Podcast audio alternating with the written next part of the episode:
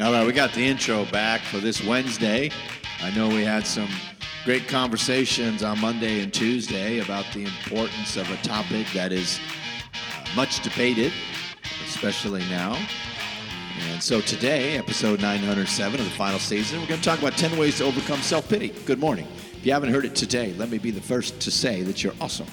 My name is Troy Ritchie, and I'm the host of the Daily Wake Up Micro Podcast, which is what you're listening to today, where we spit five Monday through Friday to provoke, thought, inspire, hope, and ignite a fire in you, my listening audience.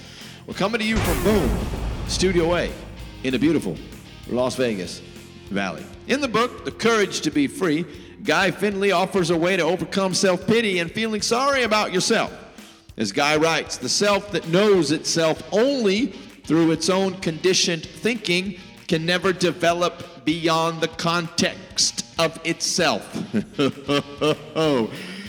That's some heavy stuff. I'm going to read it again. As Guy writes, the self that knows itself only through its own conditioned thinking can never develop beyond the context of itself. Here are 10 ways to overcome self pity. Number one, the only thing feeling sorry for yourself changes about your life is that it makes it worse. That's good.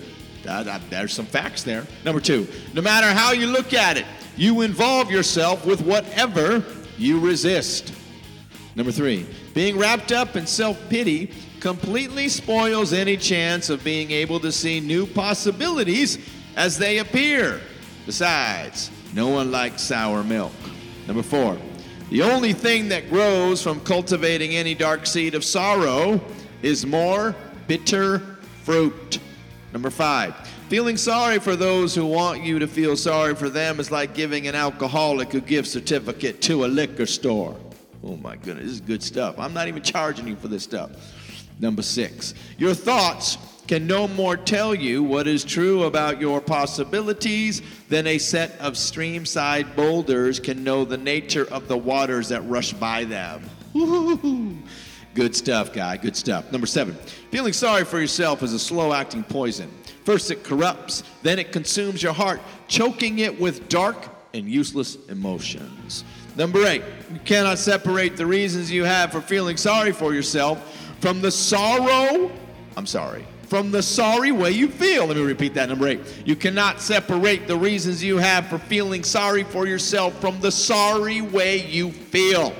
Number nine. The heart watered by tears of self pity soon turns to stone. It is incapable of compassion. And number 10. When you agree to live with sad regrets, you ensure they'll still be with you tomorrow. Check out the book, The Courage to Be Free by Guy Finley. You got it. Now go get it. I expect it.